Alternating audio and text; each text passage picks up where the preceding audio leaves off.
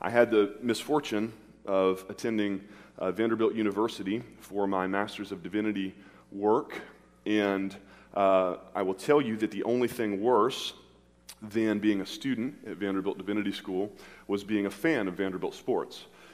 Uh, during my time there, we suffered many disappointing losses.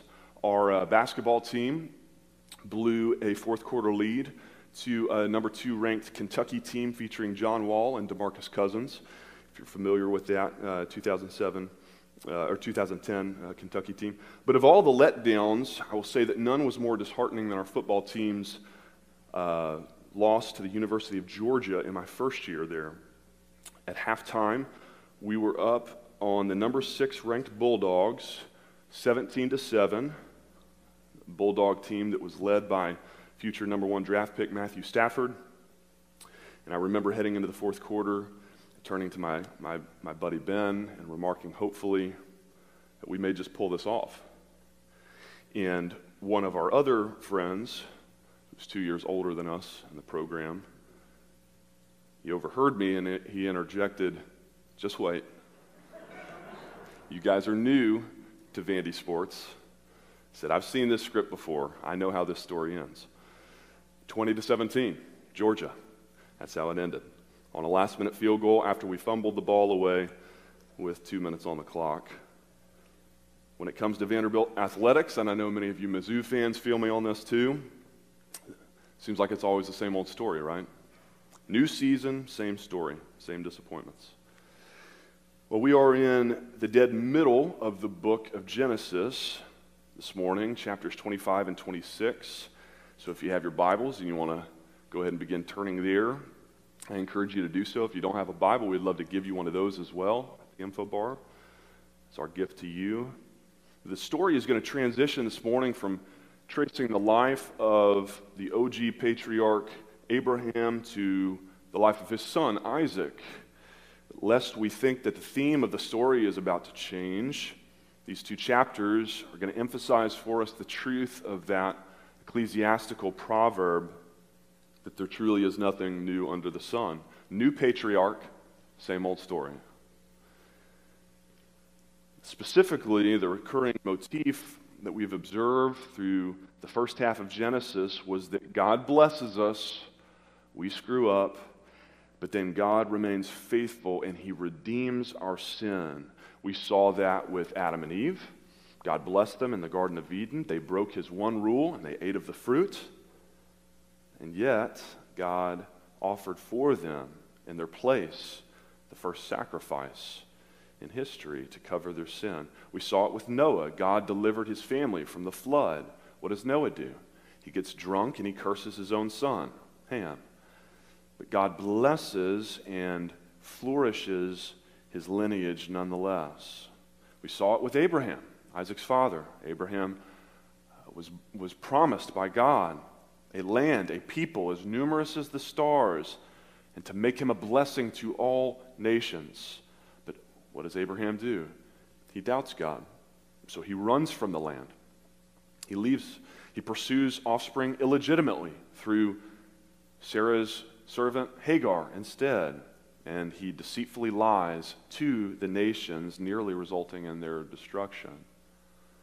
And yet, once again, God works in spite of Abraham to redeem his bad choices and even use them to further prosper Abraham. And this morning, we're going to see that theme continue in the life of his son, Isaac. But I'm going to challenge you as we work our way through this morning, chapters 25 and 26 here, not to be content with mere Bible study.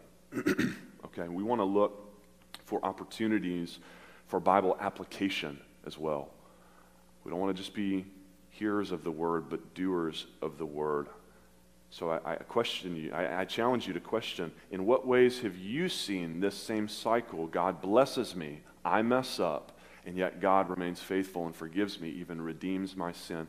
In what ways have you seen that at work in your own life over the years? In what areas might you currently be guilty of continually falling into the same old sinful patterns and pitfalls. Maybe that's some of you this morning. You feel like it's always the same old story. I, I keep making the same old mistakes. And you need to be both convicted this morning of your need for repentance, of turning from that sin, but also you need to be comforted by God's promise of redemption in spite of you. Your sin doesn't have the final word in your life if you're a follower of God. That is the good news of Isaac's story. That is the good news of the entire biblical story, overarching story, 2 Timothy 2, verse 13, that even if we are faithless, God remains faithful. It's the good news. Is it the good news in your life this morning? That's the question. I pray it is. I pray it is. Would you pray with me? Father, we come before you now once again to ask you to quiet our hearts, quiet our spirits, to block out any distractions that might be going on, whether we brought them into this place. God, I know that our, we gather this morning with all sorts of things going on in our minds and our hearts. And yet, Father, the one thing that we all have in common is that we need to hear from you this morning. We need to hear from your word. We need to hear good news. I know that, that one thing we all have in common is that we get beat up and chewed up and spit out sometimes by the world Monday through Saturday, and we come on Sundays to be encouraged, to be uplifted, to be reminded of the hope, the good news that we have in you because of Jesus. And so, Father, I pray right now, would you do that again? Would you, Holy Spirit, work in our hearts, touch our hearts, especially the hearts those here who might not yet know you. God, if there's anyone here who has not tasted and seen the goodness of God, who has not personally experienced your faithfulness in spite of their faithlessness and turn from their sin to trust in you, Jesus, I pray for that person this morning. Would you reveal yourself to them through your word? For our good and for your glory, we pray now, Father. In your name, Jesus. Amen. usually I make you stand with me for the reading of God's word, but since we are going to cover two entire chapters here, 69 verses, we are just going to read it as we work our way through in the outline in your bulletins. We are going to be actually jumping back and forth. We'll be uh, reading, reading straight through, but then uh, ping ponging back and forth in your, uh, in your bulletins because that's what the story does here.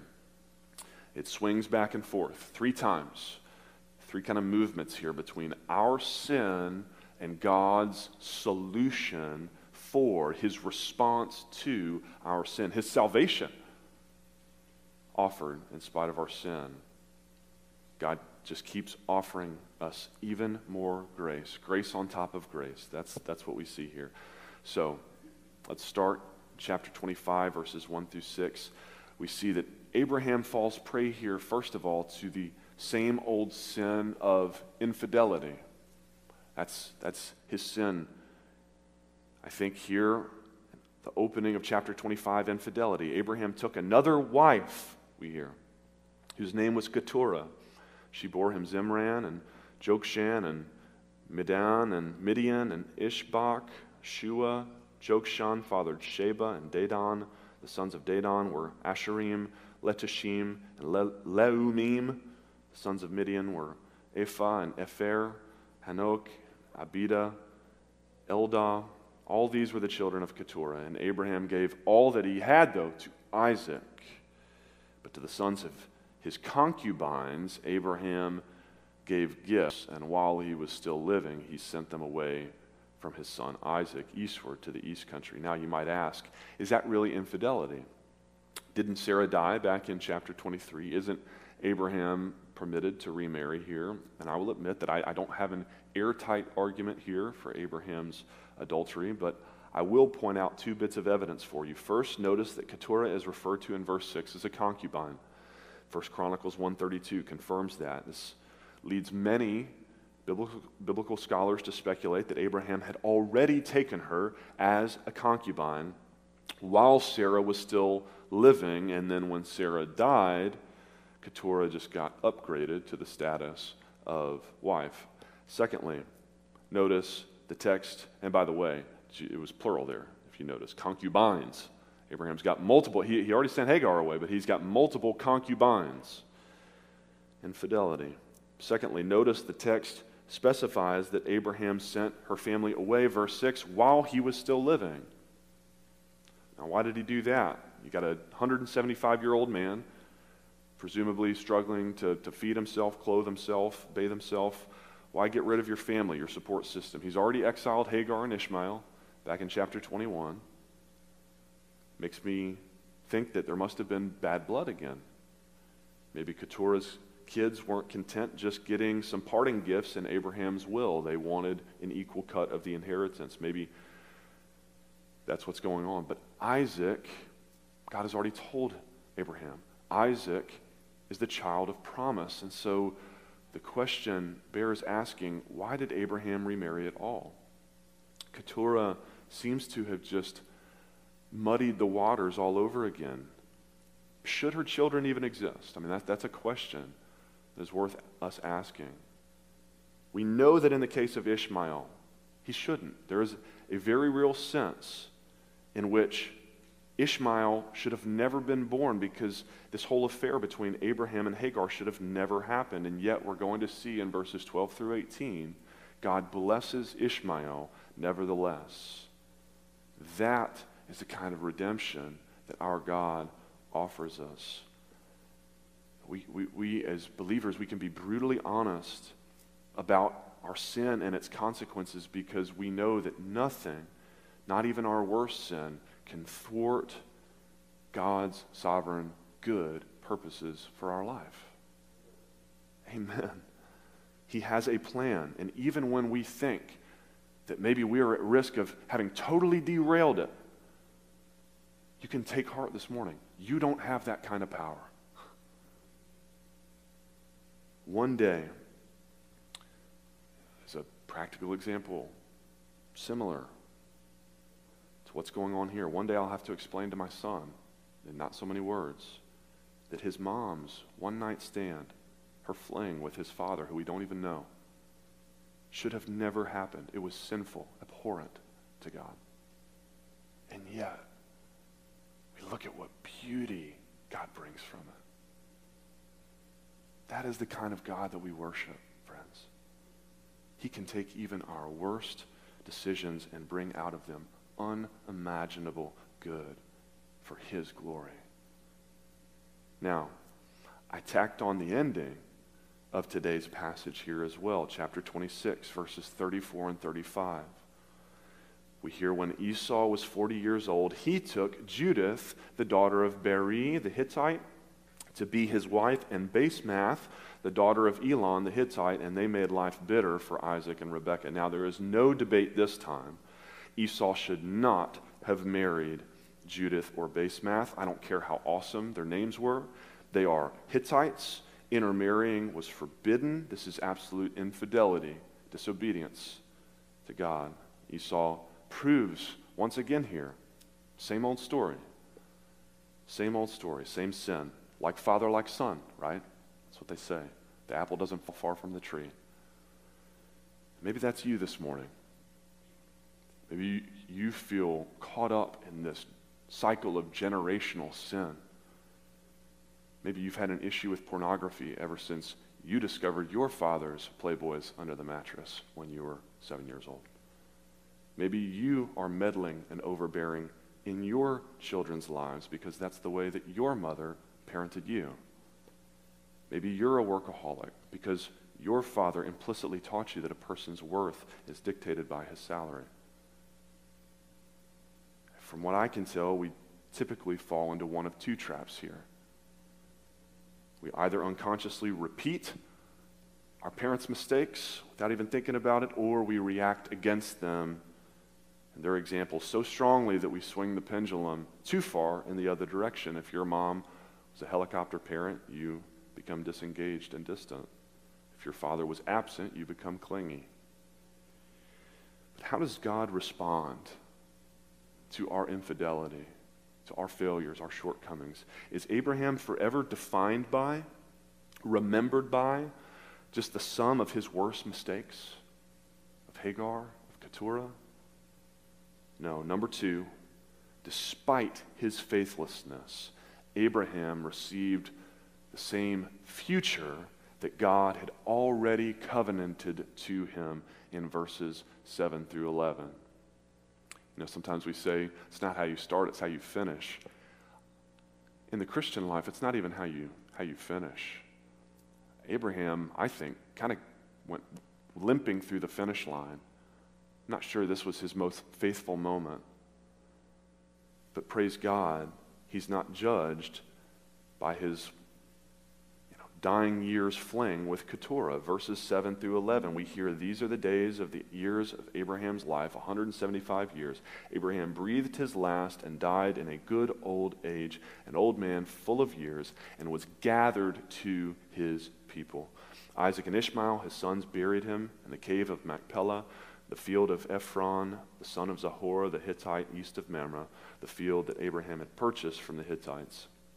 There, Abraham was buried with Sarah, his wife. After the death of Abraham, God blessed Isaac, his son, and Isaac settled at Beer Lahai Roi. God gave Abraham a future in the life to come. He was gathered together to his people, we hear. In other words, Abraham went down to Sheol, just like everyone else in Old Testament times, but the Bible makes it clear elsewhere that there were different places in Sheol for the righteous and the unrighteous. Abraham was gathered to his people, the God-fearers, the God-followers. He is not judged by his worst mistakes. Rather, Abraham is remembered in the New Testament, Romans 4, James 2, Galatians 3, Hebrews 11, as a pillar and an example par excellence of faith. Abraham is like the goat in the hall of faith, Hebrews 11. Moreover, verse 11, Genesis 25, back in the Old Testament, after the death of Abraham, God blessed Isaac, his son. God's promise of a future legacy of faith for Abraham through Isaac is only just beginning, even as Abraham is being laid to rest. It's only just beginning. The story has just begun. Friends, do you know that you today can still be included in Abraham's legacy of faith, in God's promise of a future for you personally because of his son Jesus' death and resurrection for you? Do you know that? Galatians 3:29 that if you are Christ, then you are Abraham's offspring, heirs according to the promise. You are Abraham's descendant. Or at least you can be. If you are Christ, you too will one day be gathered to your people, either the righteous or the unrighteous, the saved or the damned. And it is only by faith in Jesus that you and I can inherit eternal life. Whoever believes in him shall not perish, but what? Have everlasting life. Have you received God's promise of a future for your life personally by faith this morning? Trust in Jesus today, and you will be saved. That's the good news. But number three, even though God has promised you a future, even if you are saved, that does not undo your past. The consequences of your sinful past may still follow you throughout your earthly life. You notice we're jumping back and forth now. So now we're back in the top column again. We, we, we're back above the line of sin. And you've got to jump back below for God's response and salvation. Okay, so we're above the line. The consequences of your sinful past may still follow you throughout your earthly life. If you're like Abraham, perhaps all the way to your death. The first thing we hear after Abraham dies is that God's blessing is now passing to his son Isaac. That's amazing. But the very next thing we hear, verses 12 through 18, these are the generations of Ishmael. A reminder Abraham's other son, his bastard son, whom Hagar the Egyptian, Sarah's servant, bore to Abraham. And I won't read all Ishmael's descendants, but we hear in verse 18 that he settled over against all his kinsmen, in opposition to his kinsmen. Ishmael's warring conflictual nature has been foretold even before his birth. You remember back to chapter 16, we studied there. You shall call his name Ishmael.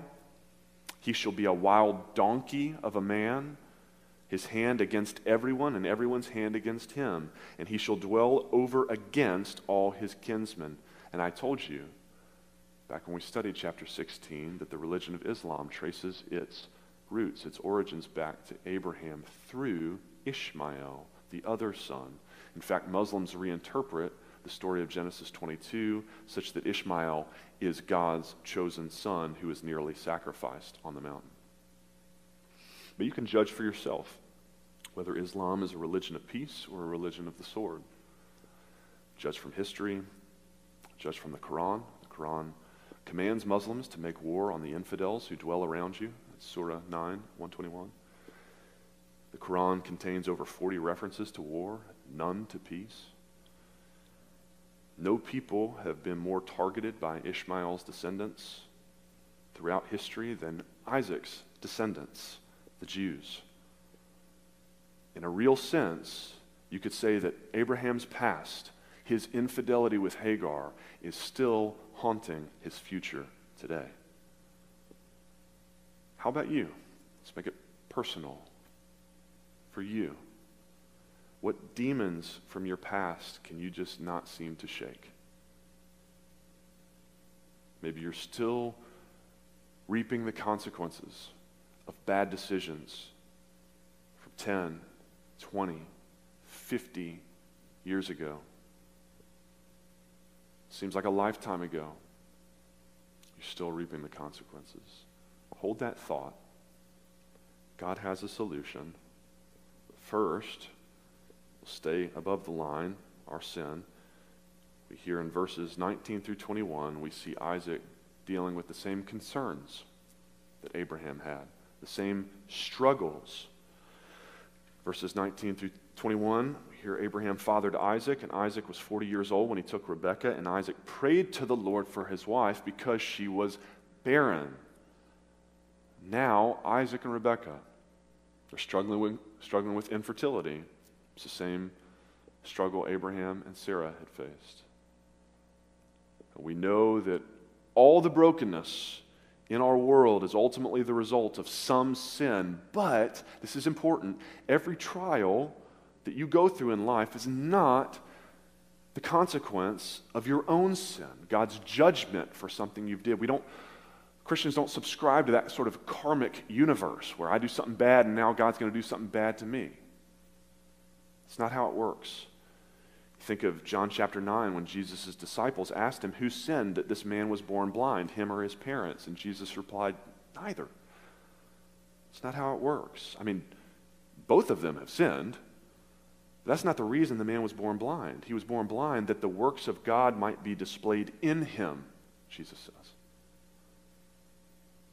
Similarly, Rebekah's barrenness here in chapter 25 of Genesis may not be the result of her sin or of Isaac's sin. In fact, in contrast to Abraham this time, Isaac does not take matters into his own hands. He does not push the easy button and hook up with Rebekah's servant instead. No, verse 21, he prays he prays, and just like the blind man in John chapter 9, we discover that Rebekah's infertility was God ordained so that the works of God might be displayed when God miraculously opens her womb after 20 years of failing to be able to get pregnant. Make it personal again. What's the biggest struggle you face today? Maybe it's not your own sin. Maybe it's just the result of living in a broken, fallen world. Infertility, debt, unemployment, family strife, marital strife, wayward children, addiction, loneliness, depression, mental illness, a physical ailment. What's the biggest concern, struggle you face today? It can be really difficult to see how the works of God are displayed through these kinds of circumstances, can't it? Especially when they feel like the same old struggles, when you feel like you never see any progress, you never get any relief. Same old concern, week after week, day after day. Is it possible, though, friend? Is it possible that the works of God are evident in your life, in your faithful perseverance, despite that struggle's persistence in your life? Maybe the even greater testimony to the power of God in your life than your miraculous healing from that disease or your miraculous deliverance from that addiction is your unwavering trust in the goodness of God and the promises of God despite continuing to battle that cancer, continuing to battle that alcoholism. Keep trusting God. And take heart that even when your faith fails and you're faithless, He remains faithful. Thirdly, here, verses 22 through 34 to round out chapter 25 here, we witness the same old conflict. Got the same old consequences for sin, the same old concerns, and now the same old conflict. This is the same old sibling rivalry. First, it was Cain and Abel. God favored the younger Abel. Then it was Isaac and Ishmael. God chose the younger Isaac as Abraham's promised offspring, and now it's the rivalry between the elder Esau and his younger twin Jacob, who once again God will favor, the younger. We pick back up in verse 21 with Isaac's prayer, and we hear the Lord granted his prayer, and Rebekah, his wife, conceived. And the children struggled together within her, and she said, If it is thus, why is this happening to me? This was such a tumultuous pregnancy that Rebekah asked, why did I even want to get pregnant in the first place? That was after 20 years of trying. And so Rebekah went to inquire of the Lord. And the Lord said to her, Two nations are in your womb, and two peoples from within you shall be divided. And the one shall be stronger than the other, the older shall serve the younger. In keeping with the biblical pattern now, but in contrast to ancient custom, God is emphasizing here that favor in his kingdom is not a result of being older or stronger or handsomer or wealthier or more powerful. Actually, it has nothing to do with your merit at all. It has everything to do with my sovereign will, God says. Why did God choose Jacob and not Esau? Why did God choose Isaac and not Ishmael? Abel and not Cain? Why did God choose to save you and not your non Christian sibling, your unbelieving spouse? Is it because you're a better person? If you believe that, then I take it back. You're not saved at all. No, has nothing to do with your merit. Listen to the way the Apostle Paul explains it in the New Testament, Romans 9 using this very same example of Jacob and Esau, he says, When Rebekah had conceived children, though they were not yet born, they had done neither bad nor good, in order that God's purpose of election, beware, Arminians, we're going there. God's purpose of election might continue, not because of works, but because of him who calls. Rebekah was told, The older will serve the younger. As it is written, Jacob I loved, but Esau I hated. So then it depends not on human will or exertion, exertion, but on God, who has mercy on whoever he will and who hardens whoever he wills. Unconditional election, irresistible grace, predestination, all five points of Calvinism. We don't have time to take any of them up here, but they're all touched on tangentially. Genesis 25. So we read on, verse 24. When her days to give birth were completed, behold, there were twins in her womb. The first came out red, all his body like a hairy cloak, and so they called his name Esau, aka Hairy. It's a terrible name. I can say that. We don't have any Harrys here at West Hills. It's a terrible name. I don't have to worry about ever getting nicknamed that, obviously. So that's nice. Afterward, his brother came out with his hand holding Esau's heel, and so his name was called Jacob, aka heel grabber, literally. Another weird name. Idiomatically, it means like overreacher. He's, he's trying to overreach and, and, and take something from someone else. Isaac was 60 years old when she bore them. When the boys grew up, Esau was a skillful hunter, a man of the field, while Jacob was a quiet man dwelling in tents. Isaac loved Esau because he ate of his game, but Rebekah loved Jacob. Esau is a man's man. Jacob is more of the sensitive type. Isaac favored Esau, Rebekah favored Jacob. This is actually worse than the Ishmael and Isaac conflict because this doesn't just threaten to divide two different families Hagar's from Sarah's, this conflict threatens to split the entire family of faith itself, to drive a wedge between Isaac and his bride, Rebekah. And we're going to see next week in chapter 27 that divide grow nearly to its breaking point when Jacob tricks, deceives his father Isaac to get not just Esau's birthright, but his blessing as well. But here in chapter 25, we do get at least one quick but significant story to contextualize this conflict. Verses 29 through 34. Once, when Jacob was cooking stew, Esau came in from the field and he was exhausted. And Esau said to Jacob, Let me eat some of that red stew, for I am exhausted. Therefore, his name was called Edom, aka Red. Jacob said, Sell me your birthright now. Esau said, I'm about to die. What use is a birthright to me? Jacob said, Swear to me now. And so he swore to him and sold his birthright to Jacob. Then Jacob gave Esau bread and lentil stew, and he ate and drank and rose and went his way. Thus Esau despised his birthright. What do we learn here?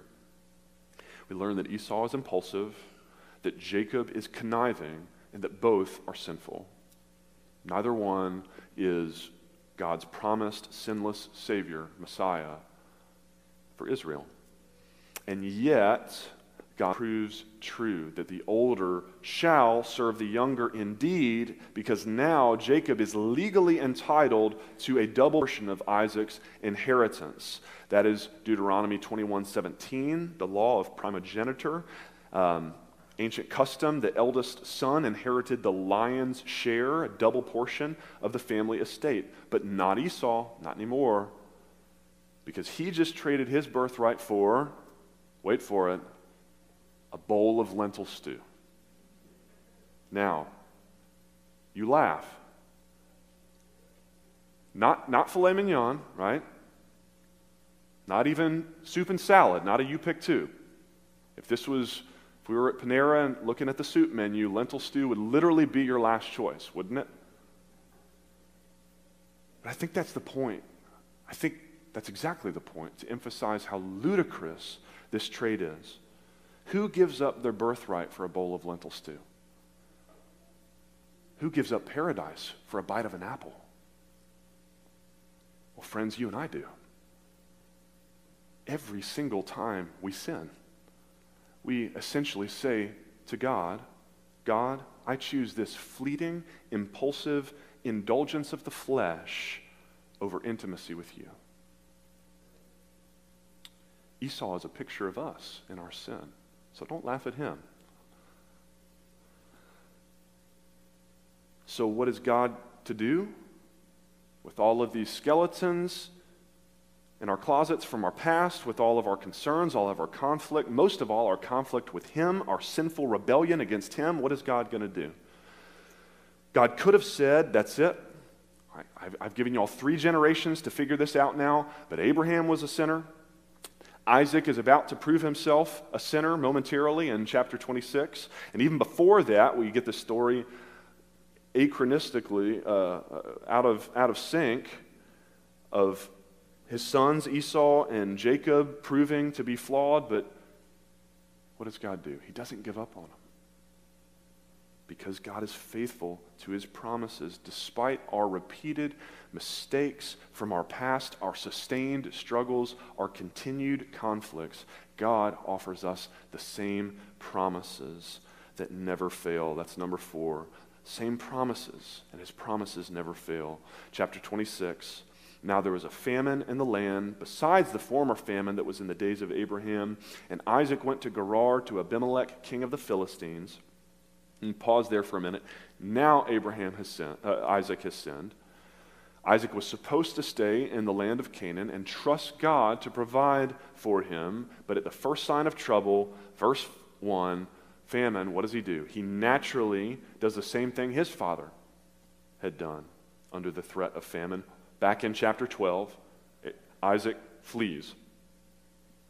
But before, again, before we point a finger at Isaac, we need to check those, those three or four fingers pointing back at ourselves. How often are we guilty of forgetting God, of kicking God out of the proverbial driver's seat of our lives at the first sight of trouble. Now, where is Isaac heading here? Verse 2, we hear the Lord appeared to him and said, Do not go down to Egypt, but dwell in the land of which I shall tell you. Isaac is on his way to Egypt. Why? Well, because the Nile River allowed the Egyptians to continue farming and watering their livestock even during droughts. It enabled them essentially to not have to trust God. They could trust in the Nile River instead. So in Deuteronomy 11, God warned his people. He said, The land that you're entering to take possession of, Canaan, it's not like the land of Egypt from which you've come, where you sowed your seed and irrigated it, but it is a land of hills and valleys, which drinks water only by the rain from heaven, a land that your God cares for. God purposely plants his people in the middle of a desert so that they will have to rely on him for provision, for rain. Again, I hope you're seeing all the analogies. What is the desert in your life right now? Where does God have you right now that's uncomfortable? Are you running to Egypt? Or are you relying on Him, rain from heaven, His provision, trusting Him?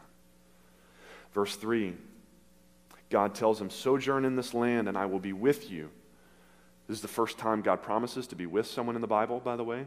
He says, I will bless you, for to you and to your offspring I will give all these lands, and I will establish the oath that I swore to Abraham your father. I will multiply your offspring as the stars of heaven, and I will give to your offspring all these lands. And in your offspring all the nations of the earth shall be blessed. So God renews the covenant promises that he made to Abraham here with Isaac land, family, and blessing, a people, uh, uh a place, and a promise. God appears to Isaac a second time in verses 23 through 25, this time in Beersheba, and once again he promises to bless you and multiply your offspring for my servant Abraham's sake. This is your God, Christian. This is your God, the God of Abraham and Isaac and Jacob. He is for you, not against you. He blesses you despite your sin, your struggles, your strife. Even when you are faithless, your God remains faithful. Praise the Lord this morning for his mercy and his undeserved grace. And yet, we're not done. Two more. Verse uh, number five. Go back above the line again. Our sin, we see Isaac falling prey to the same old fears as his father Abraham. Chapter 26, verses 6 through 11 now. So Isaac settled in Gerar. And when the men of the place asked him about his wife, he said, She is my sister, for he feared to say my wife, thinking lest the men of the place should kill me because of Rebekah, because she was attractive in appearance. But when there had been a long time, uh, when he had been there a long time, Abimelech, king of the Philistines, looked out of a window and saw Isaac laughing, i.e., flirting with Rebekah, his wife. And so Abimelech called Isaac and said, Behold, she's your wife. How then could you say she's my sister? Isaac said to him, Because I thought, lest I die because of her.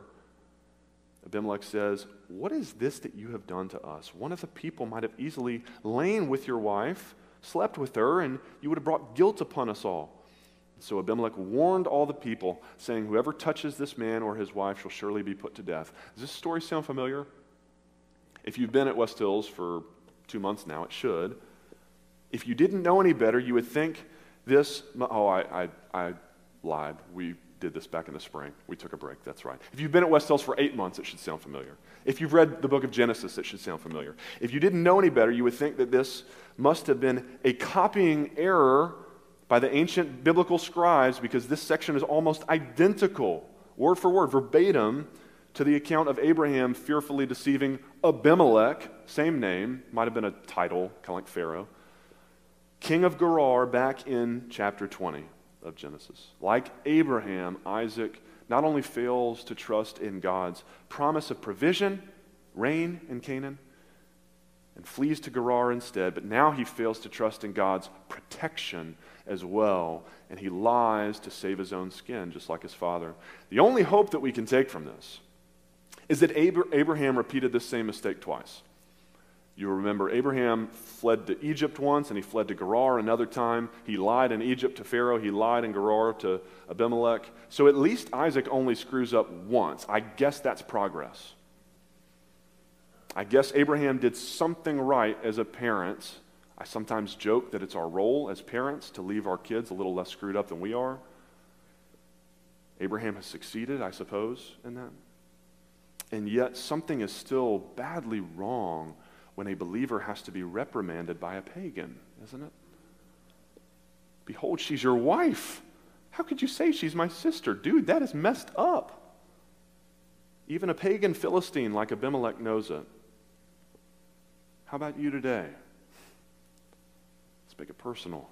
Any fears causing you to fail to trust God in a way that potentially undermines your witness to the watching non Christian world. You know, I really thought and I prayed that COVID might spark a revival in our country, the likes of which we have not ever seen as believers, as unbelievers, witnessed the, the unthwarted, otherworldly hope that those of us in Christ have. And they turned from their fear to faith in Jesus. But I have to say, over a year later, I'm afraid to admit, I'm not sure that the church's response to COVID has been really any different than the world's in any marked way. Many Christians are proving that they have far more faith in a vaccine than they do in the Lord. Please don't mishear me this morning. I am not saying that Christians shouldn't take the vaccine. I'm double vaccinated. I praise God for modern medicine. But I'm just saying, my ultimate hope is not in a vaccine, friends. It's in the God of the universe. It's, in, it's, it's seated, my hope is seated in heaven, heavenly places with Jesus. To me, to live as Christ and to die as gain, I know where I'm headed. I'm good either way. That's where my hope lies. Is that where your hope lies? 5b Isaac doesn't just suffer from the same fears as Abraham, he endures the same feuds as well. The same feuds, verses 15 through 22. We're almost done here. Now the Philistines had stopped and filled with earth all the wells that his father's servants had dug in the days of Abraham, his father. I'm going to skip some of this. Basically, Isaac redigs wells, God prospers them, but then the Philistines get jealous and they fill them back in and argue over them and they steal them from Isaac. And Isaac is a pushover, he's passive, and so he just rolls over and he keeps digging more wells and God keeps blessing him. This is once again reminiscent of Abraham's feud with Abimelech over his well back in chapter 21. What's the point? I think it's more than just, you know, water is scarce in the ancient Near East. I think the takeaway for us today is that we too should plan to face opposition for being a person of faith. face the same feuds that our predecessors in the faith did. Verse 14 says that the Philistines envied Isaac.